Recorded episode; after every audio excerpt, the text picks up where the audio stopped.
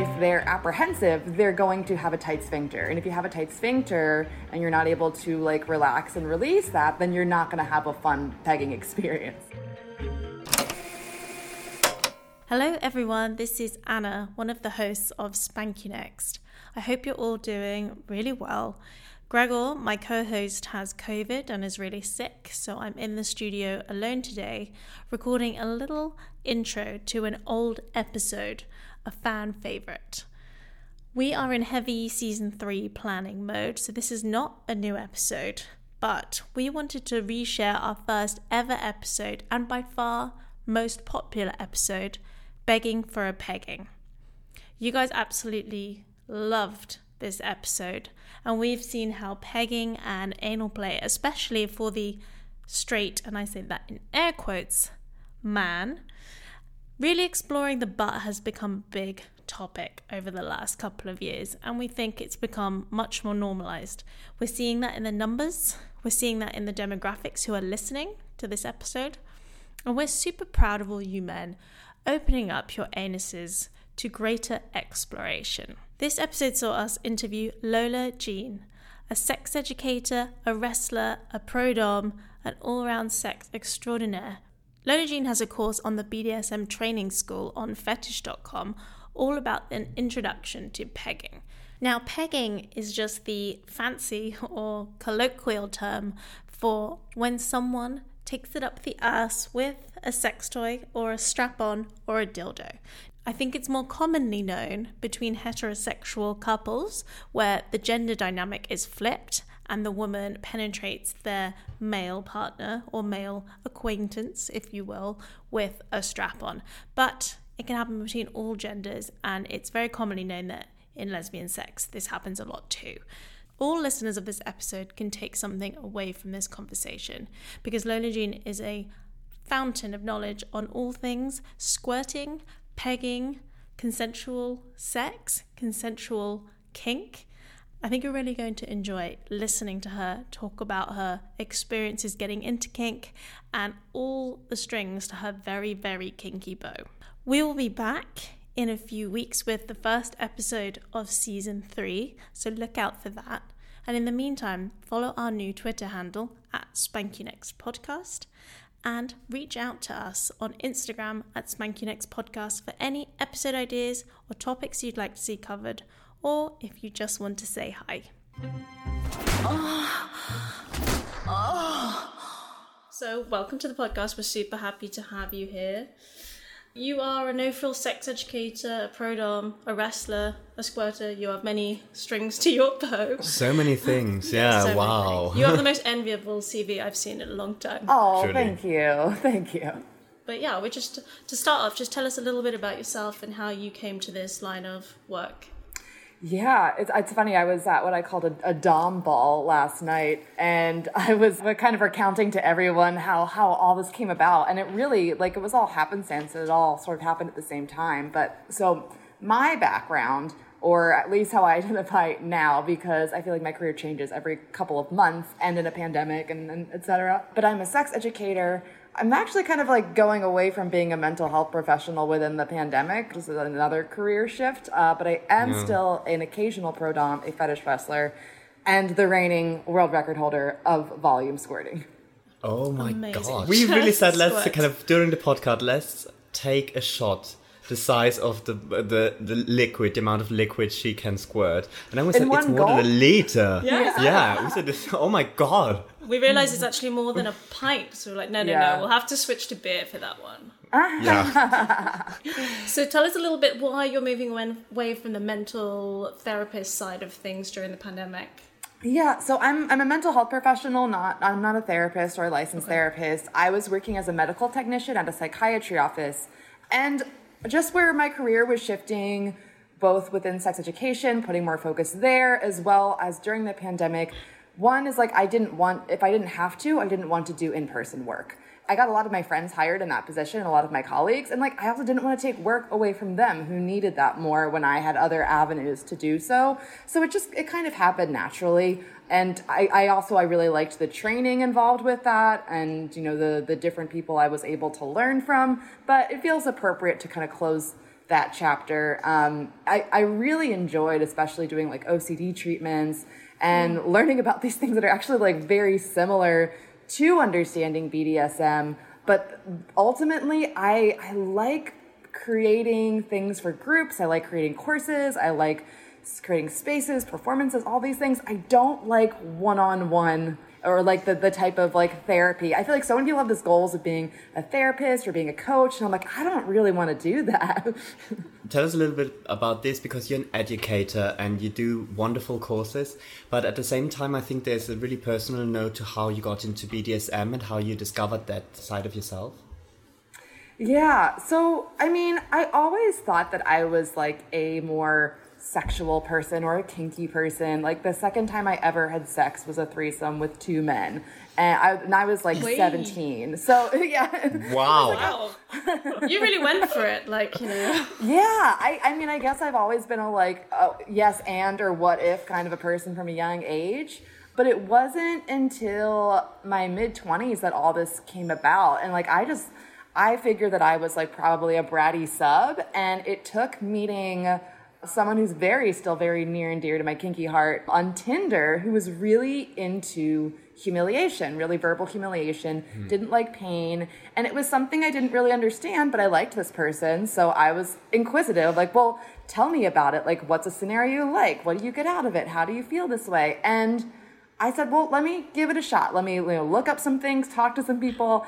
And then it turns out that I'm good at it and I love it and that was kind of the, that like sparked curiosity around the same time that I had known that I had squirted for the first time, and it was the also the first time I had feelings for someone who immediately broke it off with me, and I was like mid twenties, and basically like okay, I had to wait this long to find someone who liked me, who I liked back. Like, I'm not waiting any longer to find that person before I do the sexual things I want to do. So that kind of like, you know, clip my wings and let me, you know, run off to do whatever it was that I wanted. And it was all at the same time, like the pro mm-hmm. doming, wrestling, squirting, sex ed. It all kind of happened at once because I had quit my job and was trying to find something I didn't hate. Yeah, wow. life comes at you first, hey? yeah. This is something, I mean, you got into it so young, and uh, we sometimes analyze sometimes we talk about it that especially because of our schooling system there's so much shame involved when it comes to sex Mm-hmm. So, do you have any advice for especially younger people or people who just get into it, how they can kind of, you know, tackle this the shame? Yeah. Well, I guess one thing that I should note as well, and like this is definitely a privileged background, but I don't come from a shame background. I think a lot of people think that like the people that are really kinky and crazy like come from the shame background and then they have to unleash it, but I didn't have that. It just took time to find the right people and be curious and open. But for anyone who is trying to get away from the shame background, I the advice that I give is first practice undoing shame onto others. And notice where your biases come out. Notice where your judgments come on other people. Understand what is a projection because that's sex positivity. It's other people as well as yourself. It's making sure that you're not placing judgments onto how anyone else chooses to express themselves sexually, kink wise, so long as it is safe, sane, and consensual. So practice releasing shame onto others, and then eventually that will come onto yourself as well. So I think that, but also no matter how young you get into it or not, you're never going to stop learning. You're never going to stop learning about yourself. You're going to shift and change and people will shift and change. Technology shifts and changes and we have to change around that. So you're never, yeah, you're never going to stop learning. There's, I, everyone will find some fetish or kink for them 20 years down the road that they had no idea of today. Yeah, I think like sex positivity has become this kind of buzzword, but then I think people use it in a way that they've become okay with what they have allowed themselves to be into. But there's still so much, oh, I wouldn't do that. That that's that's disgusting what they're doing over there. So it's become yeah. an individualistic journey for people, but I like that you said it's it's really about shame onto others as much as shame onto yourself because that's what prevents that's what causes us shame because we either we can have shame that's put onto us by society put onto us by other people or put onto us by ourselves and one of those can also fuel the other but it's that's where it comes from so it's like imagine if we could all undo our shame onto others would we even still have shame onto ourselves Wow. So you currently have a course on the BDSM training school. Maybe just explain a little bit about pegging and how you've approached the subject in this course and in life in general. Yeah, so pegging is an act where one person will penetrate another person anally with a strap on. The person with the strap on could have a penis or a vulva. The person being penetrated could have a penis or vulva. Generally speaking, usually when we think of pegging, the person being penetrated has a penis because they also have a prostate. And it feels good when prostates are stimulated, especially anally. Amen. yeah. this is actually a really good point because when you say kind of it's usually men who are being penetrated in pegging, isn't there also kind of a lot of shame, especially from heterosexual men, when it comes to anal play? Absolutely. And that's like entirely due to internalized homophobia because mm. that is how not all, but a lot of gay men have sex. Uh, and I think there's there's this thought of straight men that like oh, they don't, they they have sex with each other there because it's the only hole available. It's like no, it feel it feels good. yeah, exactly. It's a bit of a hetero male panic. Yeah, I think there's that, and like you know, it there's also shame associated with poop. You know, there's you know there's reasons people are like poop shy or that we don't talk about it that much. So it's like a double double edged sword mm. because there's like the internalized homophobia, but then there's also this poop shame. Yeah, you say you identify pain and poop as the two main factors that might hold someone back from trying it. How do you work through with clients or with people that come to you for advice how to get through these two barriers? Yeah, well, I mean, before you can get through them, like physically and mentally, you have to understand, like, what are someone's fears or fears or hesitancies going into pegging because if they're apprehensive, they're going to have a tight sphincter. And if you have a tight sphincter and you're not able to like relax and release that, then you're not going to have a fun pegging experience, essentially. So these aren't, they're not things that you can just like push through. So to understand what these are first and this is also like the conversation of getting into pegging of it's not just like is this something you want to do or not do? There's also the like why? What are your reasonings? Because it could be something that like has to do with the past trauma in which case we should probably avoid this unless you want to work through it.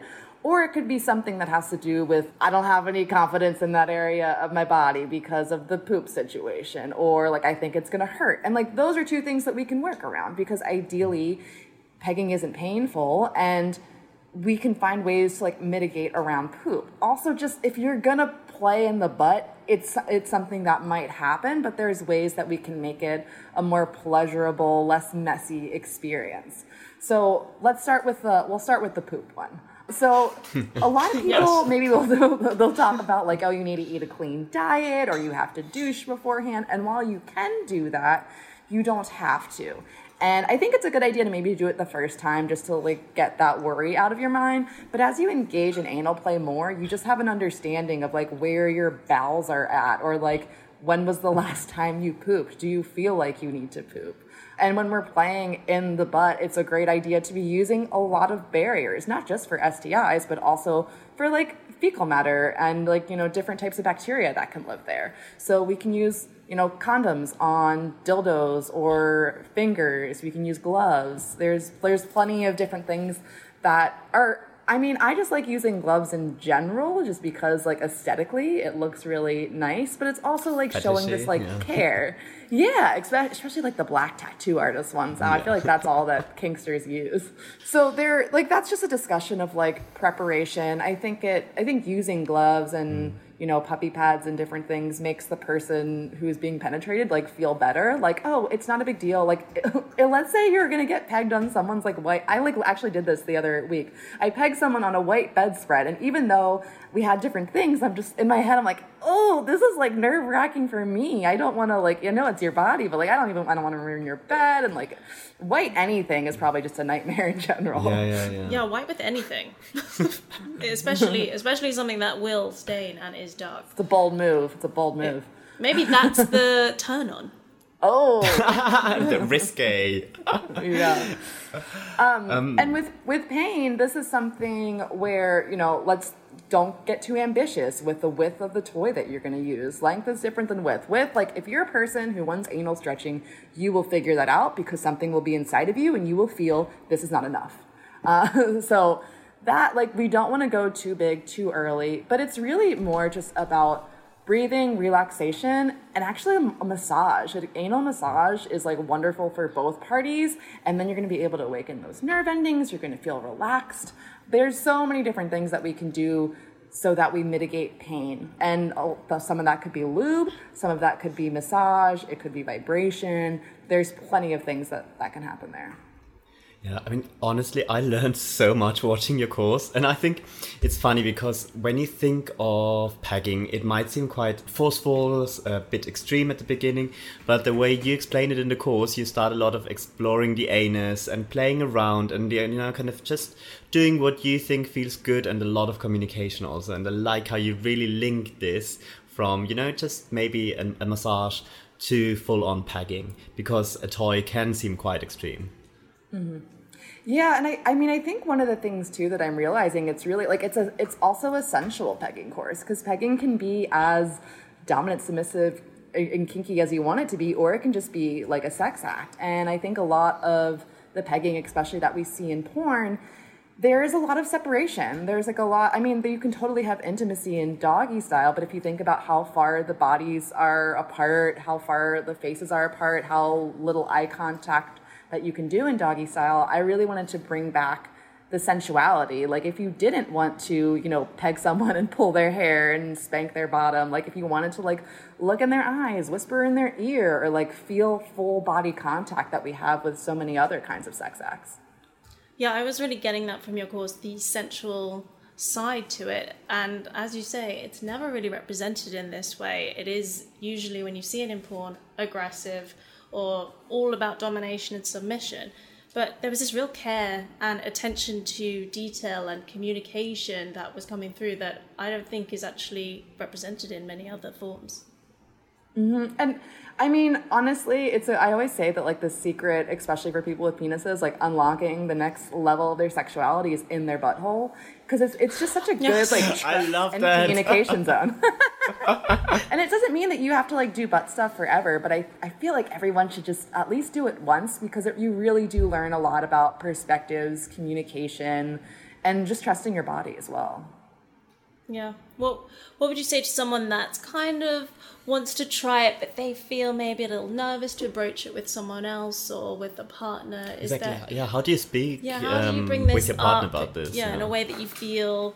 Yeah, you might feel a bit self conscious, but you might have some advice for people thinking about trying it. I mean, one thing is being honest and saying that you know what your fears are. That you feel self conscious. You're worried that they'll like if you're worried they'll look at you in a different way, or like whatever those worries are. Like say those things because that person can know when you're coming from. A lot of time when our partners come to us with either something they want to try or something they've been thinking about, we think that like they're now propositioning us we have to do this or insert consequence here. And that's usually not mm. the case. So it's good to to reassure that and then also to be able to like express this desire without asking that person to fulfill it. Because if you've been thinking about this and you're like, how do I tell my person? You've had that time to sexualize it, to think about it, to fantasize about it, to have that conversation in your head. And your, per- your person might not have had that. So you need to be able to give them that time as well.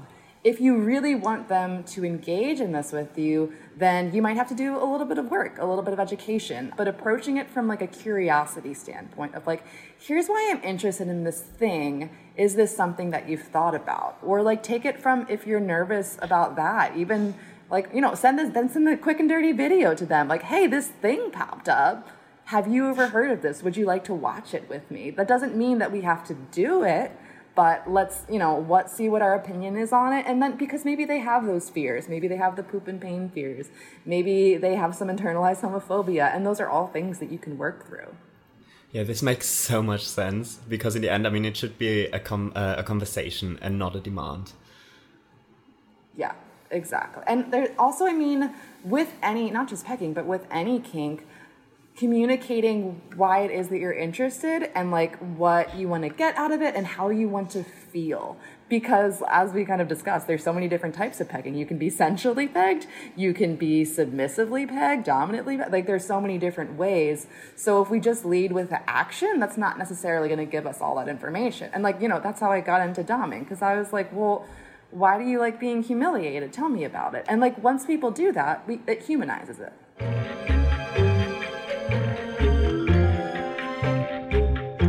let's talk about your world record for volume squirting as well, because uh, we're super into this idea. Super interested. So yeah. you won in the category solo, if I understand, and you your ejaculate was 1,250 milliliters over 25 seconds. Is that right? 20, correct. That is correct. Amazing. How was that event? yeah, how did, where did, where did that yeah, happen? Yeah, how did you get to this point, this impressive feat? Well, you know what's funny is I was I've been thinking about it. I think initially how it came up was I had a dom friend who could squirt in the way that I did, which was just very controlled via masturbation, where you didn't need like a toy or a person. And I and I'm I'm really campy and I love games and I wanted to do something that was I don't know if you're familiar with the show Double Dare from the 90s, but I wanted to do something like that called Squirt Wars, where it was this like kind of like competition that ended with both of us trying to fill up this bucket past like a red line. That didn't end up happening, but I think like still the com- the competitive spirit is always in me. And there was a researcher that would talk about how the most amount someone could squirt was 950 milliliters, and I was always like, I feel like I could probably squirt more than that. Like I've been made aware by a lot of others that I have been with, that have been with other people, that like my volume is notable. It's a lot oh, more than other people notable. can do. And I had, right, yeah. and I had never measured it up until that point. I didn't even measure it before I set the record because I was I was setting it. I, I wanted my selfishly I wanted to break science. I was like I wanted to hit a leader. That was my goal. But I knew no matter what I did, it I mean it was still a record because I'm setting it. So I mean it's definitely as one because I broke science but there i didn't need to measure it because like whatever happens it's still going to be fun it's still going to be a fun event and i built the event around it because uh, i needed a bunch of witnesses and journalists. I had there was like a film crew for this documentary. I sold tickets to this event called kinky carnival because mama doesn't like to do things small uh, there were just all these little carnival games like cock ring toss like bobbing for dildos, human pinata. Are you going to do another one post COVID? Because oh, you know what we were planning yeah. to do. We were planning to do the next one last May, and then obviously that didn't happen. No, sadly. So, so, in the squirting category, how many people were competing against you? was it solo? You doing it and measuring solo. That's so. There's not was, solo category. Yeah, so it was solo, meaning it was only, so like the stipulations are most amount squirting using only the assistance of one's person. So I'm not using a toy, I'm not using a partner, it's just me and my hand. And there wasn't anyone else competing. I mean, I would have loved that because I mean, that was the initial idea with Squirt Wars. Is like, you know, I always welcome the competition. It would have been fun to have that as well, but we couldn't find anyone. Maybe you can just squirt the most in the in the world and leave it at that. May I, I've been talking to, I've been interviewing for this product that I'm working on creating a lot of squirters and like people that have been squirting for 10, 20 years, which has been really like rewarding. But like there was one person who's been squirting for over 10 years who was just like, yeah, me and my like partners, we used to like compete and measure this stuff and like doing what you were doing kind of a thing. And it's like, oh, like, see, anyone could have set this like back in the day or whenever. You just have to create enough of a spectacle around it. Wow, I mean, I have some questions because I I know a lot of women who said they never squirted mm-hmm. and they can't imagine how to do it, and now you make it like see, uh, seem like oh, it's really easy, and I mean, you squirt over a liter, which is a lot. So, yeah. is this something that every woman could do, or is this something you kind of you just naturally do and it's part of your orgasm, or is it part of the orgasm? So, many questions. Of, so one of the one of the things that in the interviews that someone had said, which I really liked, is that she was like, "I think everyone can do it. It's just that a lot of people are just sitting there waiting for it to happen to them." And I think it's similar to a lot of people, like a lot of people with vulvas and orgasm as well. They're just sitting there waiting it for, to happen for them instead of you know taking matter into their own hands, literally, and trying it and trying to figure it out. And like that's literally how I taught myself to do it. It was it, it wasn't since I started masturbating or having sex. It was in my mid 20s. And there are countless amounts of people who start doing it in their like 50s and 60s and they're like, "Are you telling me my body could do this the whole time and I didn't know?" So for some people, it's going to be a knee jerk reaction. They're not going to have any control over it. Their mm. body will be on autopilot. But for a lot of other people, like shockingly, they're going to actually have to have a part in what their body is doing and what's coming out of it. And it's more of a role than, you know, just relaxing. Yeah. What is the sensation? the sensation, I mean, it's different for a lot of people and i think it's also important for like when people st- like first start squirting it's very exciting to them there's a lot of novelty and it might feel more intense just because it's new but mm. after you've been doing this for a while then it kind of starts to settle in of like what the sensation is and it's different for all people it is not the same as an orgasm for me so i'm the kind of person where like when my body experiences pleasure i squirt that is how my body expresses itself so usually when i'm squirting i'm not orgasming but if I'm orgasming, I'm probably also squirting. Not always, mm. but usually, because usually when my body experiences pleasure, it squirts, but not always because they're bodies, and sometimes they do things and sometimes they don't. And I think that's important for people to hear that, like, it's my body. It is not based on someone's performance necessarily, because sometimes my body just like isn't into it. This, like, you know, we're I'm technically an, an, athlete when it comes to squirting at the end of the day, but even athletes have off days as well. yeah, we see um, that. but for me, it I, it feels like a release. So it feels like when you have like a really big sneeze coming, and then you mm. finally get to sneeze, or you have like a big itch on your back that you can't get, and then you finally get it. But at the same time, like you know, sometimes we can have really like unsatisfying sneezes, and sometimes we have like a sneeze mm. that just hits a spot. Wow. Very true. Have you ever squirted, Anna? No, actually not. I was thinking about this. I think maybe once, but I didn't really realize. So this is why I'm super interested because I've spoken so much with my girlfriends about squirting. I think there's so much misinformation about what it actually is. Mm-hmm. You know, people are like, "Oh, it's urine. No, it's it's discharge. It's an orgasm." So maybe you can help set the record straight on what actually is squirt or female ejaculation. Yeah, so I mean, like you were saying, a lot of times that people squirt for the first time, they will have no idea unless someone either alerts them to it or they have a lot of physical evidence. So I, there's a possibility, just because I remember recounting to someone of like how wet it was when I orgasmed, that like there's a possibility I could have squirted in my earlier 20s, but like I didn't know what it was. And, and I, the only time I, I realized it was someone was just like, hey, you squirted. I, I had no clue, absolutely no clue. Now I'll know because like the bed's destroyed, but like the first couple times, no idea. And the best way to do that is really just like smell it. If you're if you're worried if it's pee or not, smell it because they'll they'll smell differently. And it's actually a midwife who told me this where. So I talk about how my squirt specifically, I feel like it smells like kind of like weedy, like the leftover like wheat kind of flavor in cereal milk. And she was saying that she has clients where, you know, they're not sure if they peed or their water broke. And so she's like, smell it. If it smells like pee, you peed. If it smells like wheat, then your water broke. So it's not saying that like squirt's the same as like, you know, amniotic fluid or, or whatnot. But like, you know, we still have the same components in our body So there's a possibility that like something could be coming from somewhere else. But generally, it's like if it feels good and something's coming out of your body, like who cares? lots of things come out of our body. Mm. Some of them are gross, some of them are cool, but like if you feel good and nothing hurts, like who cares? Totally. Yeah. totally. yeah. I mean, you also have a, a, course on your website about squirting, but if you could give some beginners tips to mm-hmm. anybody, what to start with?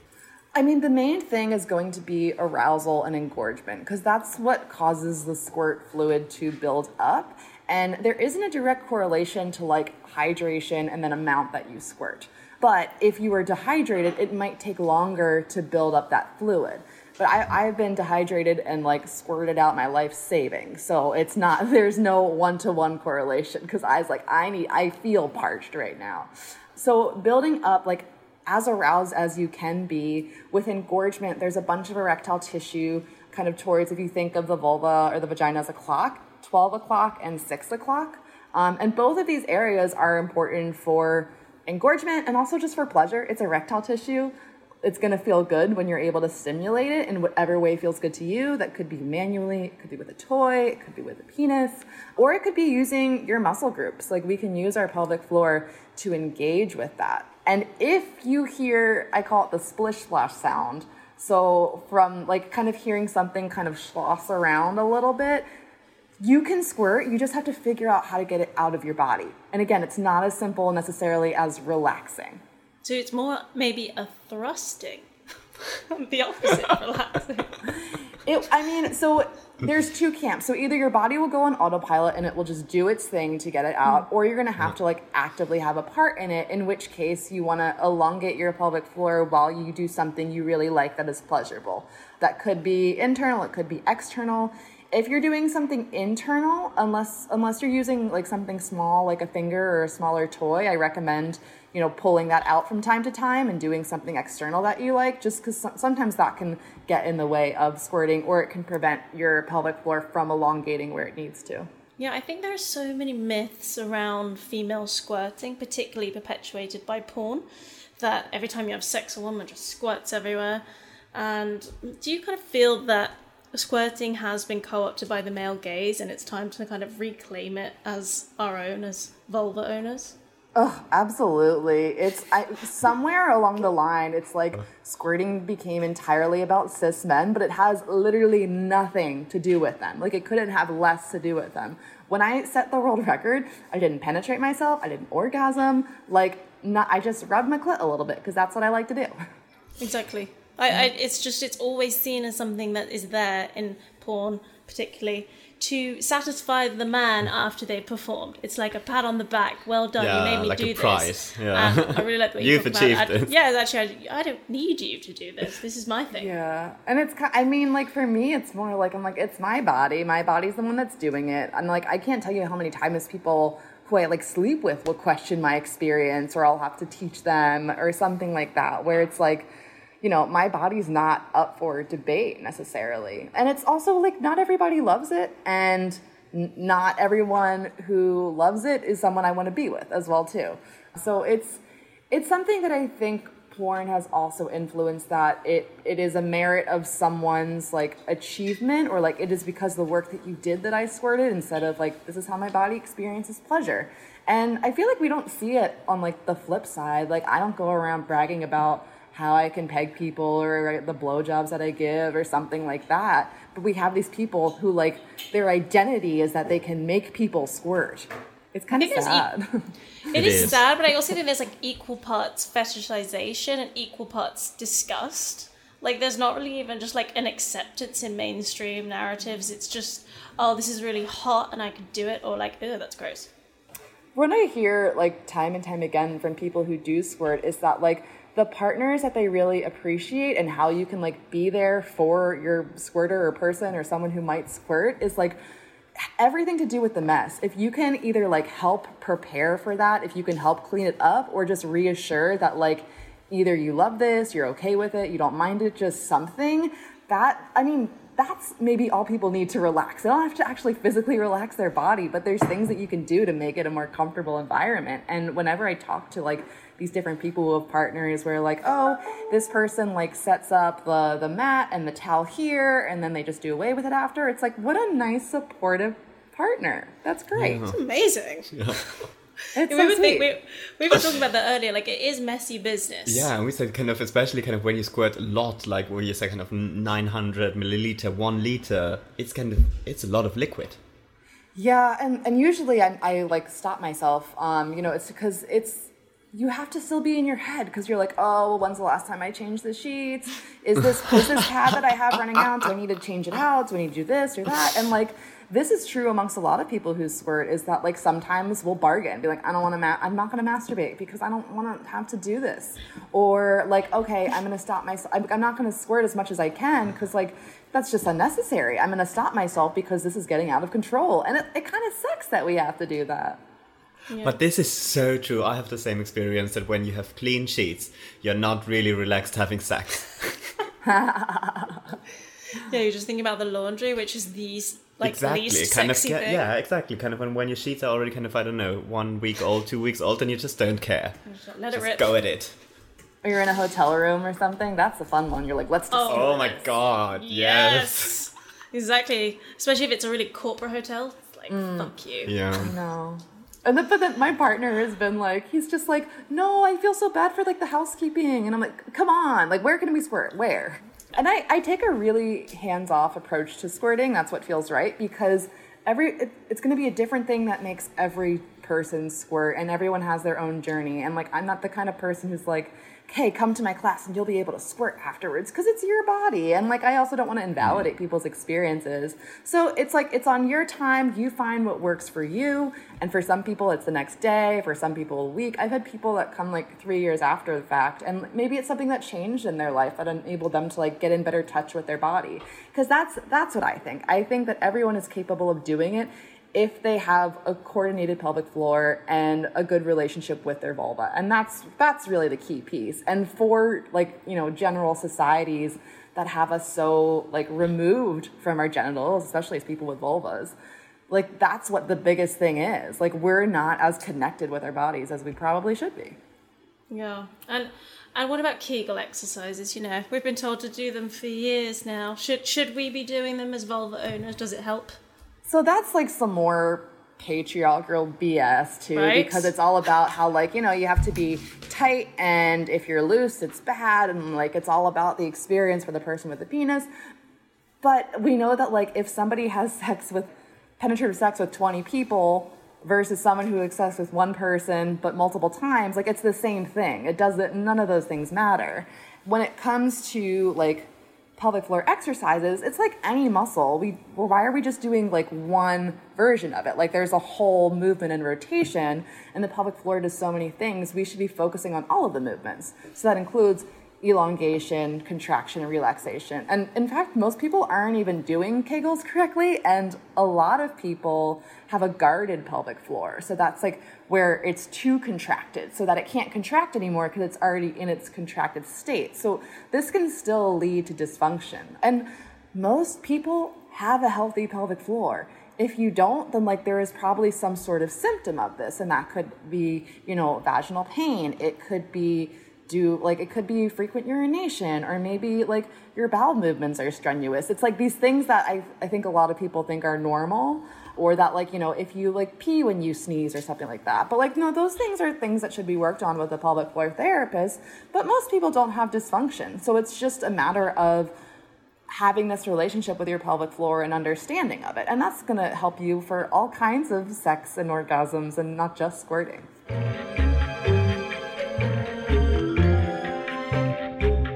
So we talked about the pegging, the squirting, pro dom, and now let's quickly touch on the the wrestling aspects because you are a wrestler.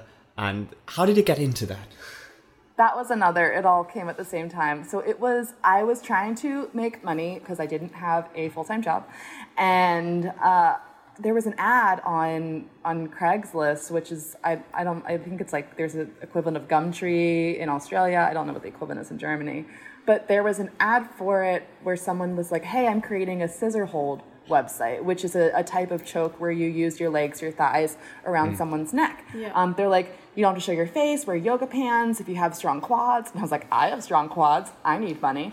I never ended up doing those pictures for the website, but I met up with this kid. We had lunch, and he told me all about the wonderful world of fetish wrestling. And I think I just kept in contact with him and I was curious about it. And I think at one point I was in money trouble and he just encouraged me to like put my profile up on this wrestling website. And I started getting bombarded with emails. And so then I was like, okay, if I'm gonna do this, like I am strong, but I am still, I'm a small person. I'm five foot three. And, you know, it's, strength is just, it's different between you know, men and women specifically. So it's like, okay, I need to learn jujitsu or MMA or something. I was at some party that had to do with sex, and I saw somebody who was doing jujitsu, like friendly with someone in the corner, and I was like, that, want to learn that, what you're doing right there. Through this person, I met the person who I co-teach my wrestling classes with, who is my trainer, who I like go to all my safety questions for. And I, then I went into, I got into the wrestling community, which is like a bunch of really strong, badass, awesome women who know MMA. And all of the clients love muscular women. And it gave me an excuse to work out more and lift heavier weights. And it was it, honestly it just fit so perfectly because i love trash talk. I'm so competitive. I have been into sports since i was like a teenager my dad got me into football like like watching it competitively though when I was about 17 I was like betting on it so like this was a dream come true for me and everyone from my childhood when I tell them about the wrestling thing specifically they're like oh oh yeah I could see that for you so you do the wrestling as part of your pro doming sessions as well. So there's like the the mix of the two if people I, want that. Yeah, and I would say, I would say mainly, and this is honestly just because like I like it a lot and I have a lot of success in it and it's a good niche. But like most of my pro domination is like I almost exclusively do wrestling sessions. I'll take on other sessions if it is something that is in my skill set and that I enjoy. Because uh, what I realize is like a lot of things within BDSM for me are like very intimate and are more. There are things that are for lovers and things that are for clients. And the things that are for clients are like, what's fun with a stranger? Uh, and, you know, that could be ball busting, it could be kidnapping and abduction, um, it could be a lot of like verbal humiliation. And, you know, a lot of people that come for wrestling, they might have some of those like, you know, side kinks that fit really well into that. Um, but I think because within wrestling, there aren't as many like pro doms that also do wrestling, I tend to get a lot of those clients who want a lot more of this like mental and verbal play which is also my favorite too. So like it, it works out. And like if you want to be a pro dom, like you know, yes, get into it, learn a lot of the things, gain the skills, but like eventually you want to do the things that you enjoy most and you will become better at those because you enjoy them more and people will enjoy doing them with you because you like that. So you'll find that a lot of pros have have a niche and whether that's something that they stumbled upon or something that they always loved. You know, you'll you'll find that there's certain people where like you go to them for this specifically.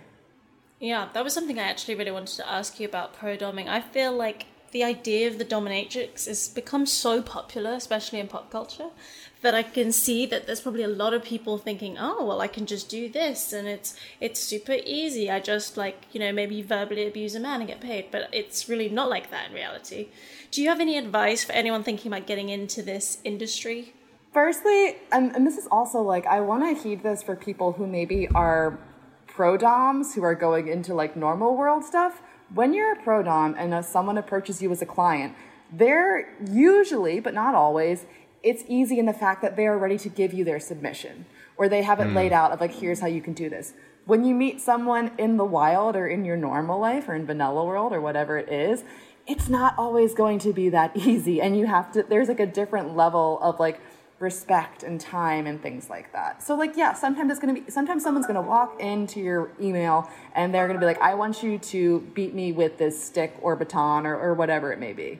But it is like with any job, there's a lot of work. There's there's new girl money, and that's where you know dom collectors will see that there's someone there's a new face they'll want to try out. They may never see you again, and there's this influx that makes you feel like oh this is easy, blah blah blah blah blah. But you know there's issue with if you want to build up a steady client base you know, we're getting kicked off of literally every social media platform and oh, website oh, yeah. and payment yeah. processor. So there's that issue. It's really based in a lot. Safety is based in community as well too. So it's, I mean, it's a it's work. It's a full time job because like our, our time is valuable and it is a grind and it is exhausting. Sex workers are just like really looked down upon by society and even sometimes by clients. They feel like because there is a transaction, then that means like I've paid they for you. The time. Yeah, yeah. Yeah, exactly. it's like no, you you paid for the time, not for me. Yeah, and there's also, I mean, there's survival sex work as well, and like that's more where you know there's people there they are doing that to survive. That also means that maybe they will take sessions that they don't want to do. They'll take sessions that are dangerous. I have the privilege and luxury to say I'm gonna only take wrestling and verbal humiliation sessions, but I also have mm. these like different streams of income that enable me to do so. And like so there's different things that you can do to even maintain that longevity. Oh, I guess I should actually plug too. If you yes. are a newbie sex worker looking to do that, I have a series called Seven Days of Domination that I have that I co-run with two headmistresses, and we've now had four series. We've had our fifth one on the way, but essentially seven days, different dom every day, talking about a different topic. But you also get to see a different style, which I think is important. And if you're a sex worker or a budding sex worker, you get a seventy-five percent discount because you know, we, we got to find a way to, to keep the knowledge spreading and we want to make that accessible. Yes, and this is all on your website, isn't it? It is, yeah. Yeah, actually, if you have any more plugs like social media, is there anywhere on the website you're particularly keen for people to go right now? You're promoting something? Yeah, I mean, you can find my social media at lolajean.com with the DOT spelled out. That's on uh, Instagram and Twitter. That's also my website with the DOT not spelled out. Um, and yeah, you can really navigate to anything through there. There's always something new that's that's going on. But there, I'm I'm recording so many classes and putting those up there. The next thing that is going to come about is we just finished filming the introduction to play fighting and wrestling as well as erotic choking. So both of those series should probably come out sometime this summer, which I'm excited about as well. Yeah. Amazing. Thanks. Wow. Thank it, you so much for your time. Yeah. Honestly, I, really, I, feel enlightened. It's so cool talking to somebody who's really out there and thriving and also kind of helping a lot of people on the way. So, yeah, thank you yeah. for teaching us so much. Mm. Absolutely.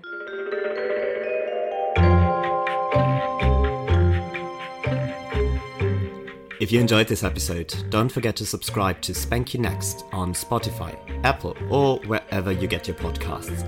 You can also follow us on Instagram at Spank You Next Podcast. If you'd like to connect with people who share your kinks, sign up to fetish.com for free or download the FET app from Google Play Store and the App Store now.